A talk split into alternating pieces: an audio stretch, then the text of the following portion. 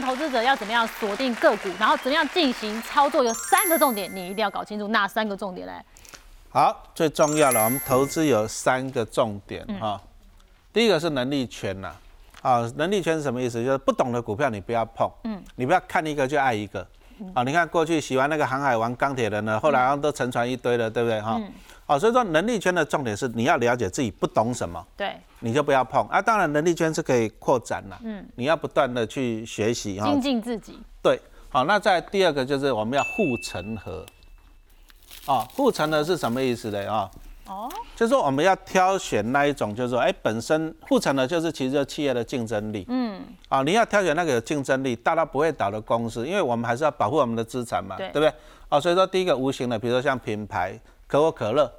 啊，这个就是它无形的竞争力嘛，对不对？哈？那在特许行业，比如说像陈老师存了三千张的金融股啊，因为金控在台湾属于特许的，对，你再有钱你也没办法成立银行，这个是特许的，对，好，那这个也是它的护城河，嗯，好，那再来我们再来看一下，就是说，哎，转换的成本啊，比如说像我当初用安卓手机，我要换到 Apple 就烦恼说会不会那个啰里啰嗦转换，那等到我换到 Apple 了，我就想说我再换到安卓，我也觉得麻烦。哦，所以你就是一日为客户，几乎终身就是他客户，哎，就是会一直被人家这样跑票，因为转换的成本嘛，嗯，对不对？哦，这个也是很麻烦的，对不对？再来就是成本的优势啦。你说像那个超商、小七啊，那种大卖场，他们都是量很大，规模很大，对，那它就可以降低它的成本，这个也是它的优势哈。再来就是通路的优势啦。其实像台北大家都知道，走到路口都看到 Seven Eleven 嘛。对，这也是它的优势。便利超商很多哦，所以说我们今天讲的是说，你挑公司就是说，第一个你要在你的能力圈挑，不懂的你不要碰，对，这个很重要。那挑的要挑这种有护城河的公司。嗯。好，那再来我们还再来一个就是安全的。我们要做安全边际哦。安全边际是什么意思呢？比如说，哎，小雪，我你比如说，假设你现在给我买房子好了，嗯，你来我直接给你开五千万，你会不会跟我杀价？我会杀到见骨。对啊，那这个就是保护你。比如说我开五千万给你，你马上就买了。嗯。可是搞不好景气不好又，跌到四千了，你是不是要赔一千万了？哦。那你当初你在设定的时候，你就先跟我杀价，不行，你要二十趴打八折，那你就有二十趴的安全边际，你就跟我杀到四千万。是。那将来就算房价从五千跌到四千，你也不会受伤啊。对。哦，所以说这个安全边际其实就保护我们了，因为。因为股市哦，永远都是有波动。嗯，我我就算我认定说它的价值是一百块，嗯，可是股市有时候会乱跑啊。对，所以搞不好会七八十啊。所以你设安全边际其实是保护你自己啦。嗯，那当然你也不能随便乱设啦。对啊，不能说你五千万的车，我呃五千万的保，我跟你说五千块卖我，这落差太大。放狗，放狗咬人啊，对不对？所以安全边际你要去自己去规划。那当然，如果说股灾的时候，你可以设高一点啦。对。哦，那如果说相对怎么抓呢？哦，那这个只能靠经验哦。其实我们就是啊，我们买一只股票之前哦，你一定要去估算它的价值。对。哦，它值不值那个钱？嗯，这个是最重要。那当然，这个是最花精神的哈。所以说，你要估出来它值多少钱？比如说我估出来它值一百二十块，那我再给它打个八折，安全边际嘛，嗯，二十趴嘛，对，我就可以估算出来我买的价钱哦。所以说，最重要还是说你去估算它的价值。嗯，那什么是一家公司的价值？其实很简单啊。如果说今天这个公司假设哦，它每年可以配给你五块钱，那配三十年都不倒闭，那很简单，马上算出来一百五十块。对。啊，我们可以这样估，但是通常这个比较乐观，就是你假设公司不倒闭，所以我们会估说，我愿意报它多少年，嗯，我愿意持有它多少年，好，这样子来讲啊，那通常呢，当然大家会希望说，我希望五年、十年回本，不过那个就 你去买个店面，十年就回本，那那么容易就好了，对不对？嗯，啊，所以说有时候你要跟现实做一个妥协，好，那我们拿中华电来做一个例子好了，那最近几年这样平均配。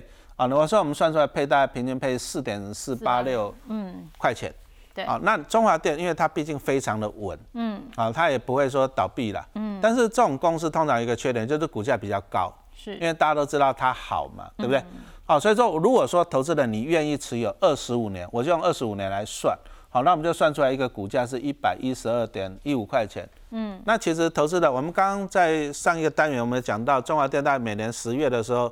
哎，都相对低点，嗯，那个时候的股价就刚好在这个地方，哦，就刚好在一百一十块左右，好，所以说我们可以利用它的内在价值。嗯，内在价值就是它在企业在倒闭之前能够产生多少现金流。嗯，啊，那当然中华电我是相信它可以活五十年、一百年啦，只是我活不了那么久啦。但是我觉得二十五年回本是我能够忍受的。哦，所以说中华电我就愿意用二十五年来来忍受它。那你既然这样，我们就算出它的内在价值就是一百一十二块钱。那你要取安全边际怎么办？嗯，因为中华电太稳了，你可能就给它打个九折就好了啦。因为太好的公司，那你把它打个九折，你就可以算出来说，大概一百块，不过不容易啦。但是有时候我还比较喜欢那种公司，就是哎，我们可以看到讲患难见真情。嗯，啊，什么意思呢？啊，比如说你很漂亮，事业很好的时候，很多人追求，那很正常。可是当你是丑小鸭的时候呢，这个叫做患难见真情。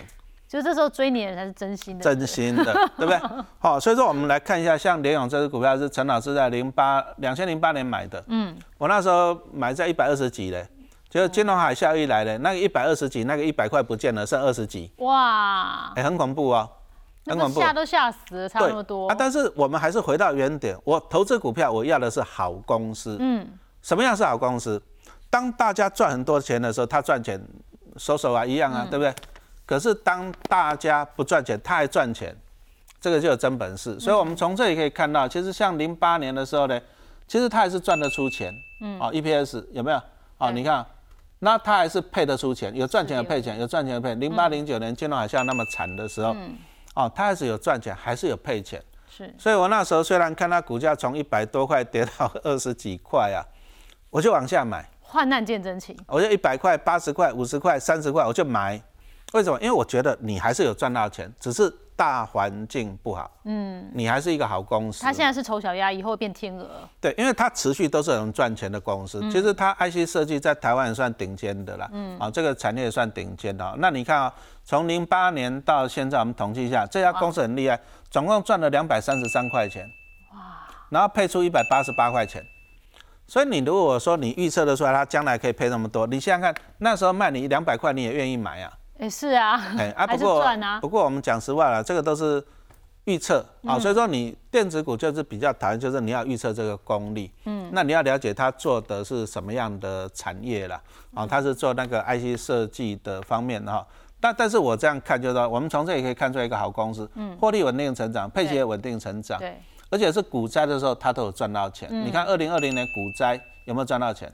还赚更多嘞，都有赚哦，哦，所以说。一只公司如果说大行情的时候赚到钱，其实就跟大家一样，嗯，所以股灾的时候其实才是最好去淬炼它的时间点。对，所以说我们在这里跟大家分享一下怎么去算它的股价啦。哦，好，怎么去算？那其实也很简单了。我常举一个例子，如果这个店面你每年可以收到五十万，嗯，你愿意持有它多少年？小雪你呢？就一直收啊。哎，那但是你愿意一直持有啊。啊，如果说你愿意持有二十年来讲，那你一年收五十万，二十年多少钱？一千万。对。那这个就是它的价格。嗯。啊，当然了，你说像你如果愿意持有三十年，嗯，那人家开一千五百万，你也觉得划算。啊，因为我愿意持有三十年。对。好。那当然店面是可以持有很久了，对不对？那股票通常我们会抓个二十年。嗯。因为我怕它。啊，跟房地产不一样。啊，所以说我们就拿那个中信金来做例子啊。陈老师有七八百张哈，嗯，那中信金我们其实我们可以看，它最近都是配现金股利，有没有看到？那大概都配一块钱，所以我们就把它算出来，它平均大概配一点五、一点零五左右，嗯，哦，其实这也符合好公司的特点，获利稳定，对，然后配的也很稳定，这个就符合一个好公司的特点啊，长期饭票，嗯，那我很简单啦，它既然每年给我一块钱多一点嘛。那我如果愿意持有它二十年，那我们就可以算出来大概二十一块左右。那当然有人会问说啊，老师啊，你刚刚中华电给二十五年，那你为什么现在中信金给二十年？你多细心吗？哎，中华电毕竟中华电啊不一样啊，啊更稳这样。中华电因为金融股它还是会受到景气循环啊，金比如说升息降息，可是中华电这个电信业务，你说现在的没网络没手机，基本上就活不下去了嘛。嗯。所以说它非常的稳。是，那非常的稳来讲，你愿意久报，股价就越高。嗯，那我们当然要给它更高的持有啦。所以说中华电就会给到二十五年这样子哈。那一般来讲，我是最少我大概都会抓二十年啦。嗯，啊，所以说以这样子来讲，我们中信金我们就可以给到它那个二十一点一，二十年这样，所以说算出二十一点一块钱。那如果说股价低于二十一点一的时候，有啦，其实最近这过去这几年，只要股价大概二十块，我都会加码。嗯，因为我是用它的内在价值去算这样子。是好，这是我们现在了解的金融股啊、金控股，我们现在的方向哈。那回过头我们要问一下教官了，因为呃，我们刚一开始有提到，如果是景气循环股，它就是会有那种大起大落，那我们的心脏也会大起大落，所以我们要怎么样去估算这只股票适不适合我们持有它？那怎么样判断是景气循环股还是非景气循环股？好，一般来讲的话呢，像我个人来讲的话，我特别喜欢用本益比来去评估一家公司的合理价格。嗯，那本益比怎么样来看呢？一般来讲的话，如果大部分的投资人，股市的新手，他本益比他的公式就是目前的股价去除以。近世纪的 EPS，嗯，好，以公告的 EPS，那这会发生一件事，大部分包含我们现在所看到很多的 APP，好的软体在评估的时候用近一年的 EPS，你就会发生一件事，哎，你现在长荣的 EPS 大概多少？哎，本一比大概多少？两倍，嗯，那你会觉得哇，超便宜的，现在非买不可。可是你要去思考一件事哦，因为企业如果当你买的标的是属于景气循环股，嗯。景气循环股，它可能今年的 EPS 很好，去年的很差。好，如果你在很好的时候，你去乘以它的本一比倍数，比如说像非景气循环股，一般我们会用二十倍本一比。嗯，景气循环股市场上面大部分十倍以下都算便宜哦。好，那这时候你就会发生一件事，好，比如说像长隆啊，去年搞不好，哎，去年好像至少赚了七十块吧。嗯，那么这时候你用十倍本一比去算它，你会觉得七百块买都便宜啊。对啊。可是你要去思考。就是说，为什么我们要，尤其疫情的这三年，一百零九、一百一十年、一百一十一年这三年，你一定要把它排除掉。为什么你要把它排除掉？因为这三年是全球失去秩序所造成的。好，一些包含生技啦、口罩类股啦、钢铁股啦、海运啦、半导体啦、三 C 啦，嗯，因为在家。工作的一个需求，还有全球失去供需失调所造成的这三年的融景，嗯，那么我个人认为，你不需要投资人，你不需要再认为这些个股现在会回到这三年的融景，嗯，那么当你要去评估，如果排除这三年来讲，一般我就会用近五年平均的 EPS 当分母，由股价除以近五年平均 EPS 来当分母，来去评估它的本益比。是不是在哦？非景气循环股一般在二十倍以下，嗯，景气循环股在十倍以下。我们为什么要这样算呢？嗯，为什么要用五年？有些公司是这样子哦，到年底的时候，我因为今年管理阶层我有特殊的经营目标，嗯，我必须要成长。好，我要成长，我可能就年底我就跟我的下下游的厂商说，哎，今年你们多买一点，我给你数量折扣。好，那么我今年塞货塞到通路去，我今年的 EPS 就特别好，特别是有很多公司，现在每六家公司就有一家公司发行可转换公司债哦，好，这就是更黑的那一段，我们就不谈了。好，那么这时候我就有一个拉抬 EPS 的目标。好，可是我货塞下去，今年 EPS 很好，可是到了明年的上半年的时候，这些通路的货还没卖完呢，这时候会怎么样？他就不会叫货啊，不会叫货，EPS 就掉下来啊。于是，如果散户你追逐单季或者单年的 EPS 来去回推合理股价的话，那么你就会不断的追高杀低。嗯，就像刚前面钱老陈老师提到的，中华电信为什么哎？有时候 EPS，比如说可能 EPS 多一块的时候呢，股价价差可以到十五块、二十块。嗯，因为当散户看到 EPS 增加一块钱或者配息增加一块钱，他愿意多花十五块、二十块进去追股票。哎，嗯，好，所以呢，因为这叫什么一块嘛，好，如一家公司如果配息配一块，可能散户就愿意用十五块进去买它。好，所以呢，当我们散户投资人，尤其先进股票市场投资人，这时候我们要去选。分辨一个个股它是属于景气循环股或非景气循环股的话，因为景气循环股市场上面一般大概给十倍上下的 EPS 哦，本一比倍数。好，非景气循环股给二十倍左右。那这时候我有三个时间点，嗯，参考一百零九年疫情，嗯，一百零九年三月十九号是全球股市最低的最低点，嗯，一百零四年大陆股灾，对，哦，当时也是股价掉很多，好。九七年金融海啸，当这三个时间点一档个股的获利是怎么样？获利是大幅的明显衰退或者亏钱，那么就代表它是属于景气循环股。这两档个股来讲，大台北瓦斯是属于非景气循环股，巨大是属于景气循环股。怎么看呢？其实我们只要看 EPS，嗯，我们可以注意到，在一百零九年之后，哎，一百零九年、一百一十年，以大台北瓦斯而言，哎，这是不是疫情啊？嗯是啊，一百零九、一百一十年、一百一十一年，这是疫情哦。可是这时候的 EPS 其实它并没有太大的变动，甚至还在成长。嗯，好，因为它就是属于非景气循环股。所以呢，如果你有五年、近五年的平均 EPS 来去做计算的时候，你可以发现它的平均 EPS 大概在一点五九元。好，一点五九来讲，它股价目前五月十六号的股价三十二块三，除以一点五九。大概本益比倍数大概在二十倍左右。好，那我刚刚提到了，一百零九到一百一十一年，台湾每年少了两千万的国际旅客来台湾洗澡，嗯，洗衣服，嗯，那么这时候获利都还能够维持的那么好，那么等未来这两千的两千万人又来到台湾，请问要不要在台的台北住一天？只会更好，只会更好。好，OK。所以呢，基本上来讲，大台北瓦斯，我不管我们从一百零四年股灾，还有一百零九年疫情，其实我们看发现它的获利其实都没有太大的变化，所以它就是非景继续安股。好，那可是呢，有一档个股叫我们来看巨大，巨大呢，哎，巨大我们有没有发觉一百零九年以后特别好，尤其是疫情封城的时候，好，还有在乌俄战争以后。乌俄战争因为能源价格大涨，包含电动车，哎，大家开始骑电动脚踏车，好普及。好，这样来讲的话，其实我们发现它在近三年的 EPS 特别好。可是呢，你如果用近三年的 EPS 来去评估它的合理股价的话，你会怎么样？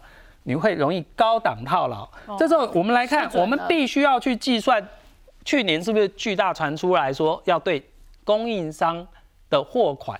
向后展延哦，因为巨大就是呃发音就 giant，giant 就是捷安特，是的，在做自行车。好，所以呢，其实呢，我们就发现了一件事，说，哎，如果你用近五年平均 EPS 来去回推它的合理股价，那么，哎，基本上两百零一元啊，哎，你发现它的本益比倍数大概在十六倍左右，哎，相对还是就景气循环股而言还比较高一点，而且我会比较建议就是说。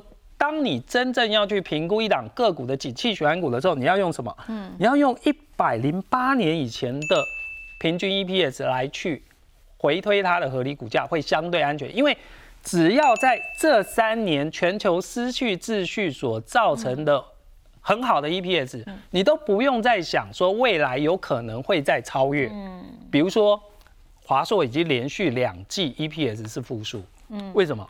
因为疫情的这三年，我们家包含我女儿，平均每个人两台笔电，两台笔电哦。像刚刚陈老师讲到的那什么，刚陈老师讲到的 Apple，嗯，我女儿的 Apple 用的比我还好，iPhone 十三，我两个小女儿，国小的女儿都换 iPhone 十三了，我太太用 i iPhone Pro 的。好，所以基本上来讲的话，其实在疫情的这三年，三 C 我们已经买到不晓得要买什么了，包含投影机。所以我认为。当你要去评估景气循环股的合理股价，其实你真的要把疫情的这三年拿掉。所以，其实我们也看到了，包含在台积电的这一部分，大家也都可以注意到，台积电的营收实际上一直在掉哦。好，来，我们来看看台积电的 EPS。我们有没有发现，在一百零九年之后特别的突出？其实你看台积电的股价也是一样，它从一百零九年的接近两百块，不到两百块开始往上飙。对，其实这时候就是在在家居家办公三 C 的需求非常的强烈，嗯，大家都怕说哦，我买不到半导体，于是呢就 overbooking 嘛，对，对不对？所以呢，导致它 EPS 特别好，但是今年我们看到第一季开始，台积电的营收已经都比去年逐月下降。哈，好，所以呢，当我们去评估它的合理 EPS，请你排除这三年之后呢，哎，那么这时候的平均 EPS 大概在十一点七五。嗯，那么这时候用股价五百零五元除以十一点七五，它的本益比倍数高达四十二点九倍。嗯。呃，四十二点九八倍哦。那么台积电是不是好公司？台积电绝对是最好的公司啊！为什么？台湾所有的名校，台青交所有的高台生都到台积电了。但是年年成长。但是台积电的获利还是必须要靠订单支撑，所以重点还是在于，哎，这三年疫情过了以后，需求还会不会再回到这三年的容景？如果不会回到，那么基本上我会比较保守一点，用一百零八年。的平均 EPS 来去回推它合理股价哦，所以如果大家真的要想说到底多少钱可以入手台积电的话，我们就是用排除掉那三年特殊的 EPS。所以我到现在不敢买台积电啊。大家可以自己算一下，给自己一点小小的任务哦。所以回过头我们来看，刚刚陈老师已经告诉我们中信金，对不对？如果我现在还是执意要存金融股好了，因为其实很多朋友都还是持续在观望金融股，但之前因为防疫保单，好让金融股真的是股爷都来。所以，到底金融股现在如果真的要来稳健投资，可以怎么做？啊，因为今年还是在升息的。那升息其实对银行股来讲，就纯银行业务为主的。比如说你缴房贷利率，你过去几年一点五、一点四，你现在二点多了。对。所以银行会多赚到你的钱。嗯。所以说，你如果说你今年来讲，你存的话，纯银行业务为主的，嗯，我相信它获利会成长。嗯。好，那像我们来看一下，像玉山呢，玉山就是很多小资主很喜欢的。那当然，去年获利衰退。最主要原因还是因为美国暴力升级，一些股债投资一些亏损。嗯，好，那玉山金来讲，像刚刚教官就讲到本利比法，它也适合用本利比法来评估。是哦。那你要用本利比法，请你用一记得一个特点。嗯。这家公司获利稳不稳定？嗯。好，如果获利不稳定呢，时好时坏，就是哎三年不开张，开张吃三年，那就是景气循环股。对。好，那我们来看一下玉山，其实它获利还算稳定。对。好，那稳定的公司，其实你就可以用本利比法。嗯，那在玉山呢，它的特点，因为投资人很喜欢它，爱它怎样呢？因为它会配股票。对。那配股票就是说，你感觉张数会增加，你会很爽嘛？是不是？那同时配现金又配股票的公司，陈老师就比较喜欢用本利比法。嗯。好，那你像我们刚刚讲到中现金都配现金。对。现金我们就用直利率法。好，所以说我们用这种方法，但是前提是这样，你不管你要用直利率法还是用。本利比法前提只有一个，就是公司的获利稳不稳定。嗯，你如果是那种获利不稳定、经济循环的，你说像什么航海王啊，那种完全都不能用，你反而会被误导。哦，这个是前提。是。那我们从这里来看一下，哎，获利很稳定啊。嗯。好，那大概平均我们把它平均一下，大概 EPS 就一点五嘛，对不对？那以玉山它过去的哈，就像刚刚教官讲的，疫情之前的抓以前的，那它过去的本利比的区间哈，我们也可以看一下。啊，那其实，在疫情之前呢，它其实本利比大概在十六到十八倍之间。嗯，好，那这个最上面是二十倍，所以说你看啊，其实它超过二十倍，大概都会往下。对，好，就是说二十倍就是相对过高的啦。那因为过去几年疫情嘛，美国联储会降息嘛，钞票印太多。对，啊，所以说资金就乱窜。那当然有些金融股啊，所以说获利好啊，但是股价也冲很多，因为市场上资金泛滥。嗯，啊，但是最近就是联总会在收钱了。嗯，啊，升起，所以说钱收回来，所以说你会看到股价就往下修。嗯，啊，不过以玉山来讲的话，因为它去年去年最主要是因为，其实银行股就是这样，我要给你利息。对，所以我要拿钱拿投拿存款户的钱，他去投资一些股票债券。嗯。啊，去年就是因为升息生态嘛，股债双杀，嗯，所以他们有一些什么其他权利方面的损失了哈，所以都导致它获利衰退。不过今年来讲哦，还是会好，为什么？因为毕竟我们从它前四个月的获利来讲，哦，还是还是不错的。嗯，那再来就是说了，那个大幅升息，因为已经过去了。对。因为去年升了十七码嘞，今年不可能了。嗯。在十七码，我看美国银行不是倒三家了，嗯，是倒三十家了。对。那再来就是因为升息，毕竟因为。玉山来讲，它虽然是金矿，但是其实它百分之九十的获利来源还是玉山银行。嗯，那玉山银行最主要获利来源就是赚一些利差啦。哦，比如说我给你活存零点五啊，我放贷出去，房贷利率二点啊，这样二点零这样子，嗯，我赚这利差，所以升息对它是有帮助的。那再这些财富管理一些手续费用的收入，所以玉山其实今年获利还不错。嗯，啊，获利还不错，所以说你会发现股价一个往上走的趋势。好，那但是本利比我还是提陈老师提醒一下啦，本利比你不要用过去式，哦，因为过去赚多少钱来算本利比都是错的，嗯，因为过去已经反映了，嗯，股价永远看未来，嗯，所以说你要如果要算玉山金的本利比，请你用现在，甚至你去预估今年，嗯，甚至你要预估明年的获利，是，好来算本利比，这个才是对的。但是我就抓低于二十，低于十八，更低更当然是最好啊，但是。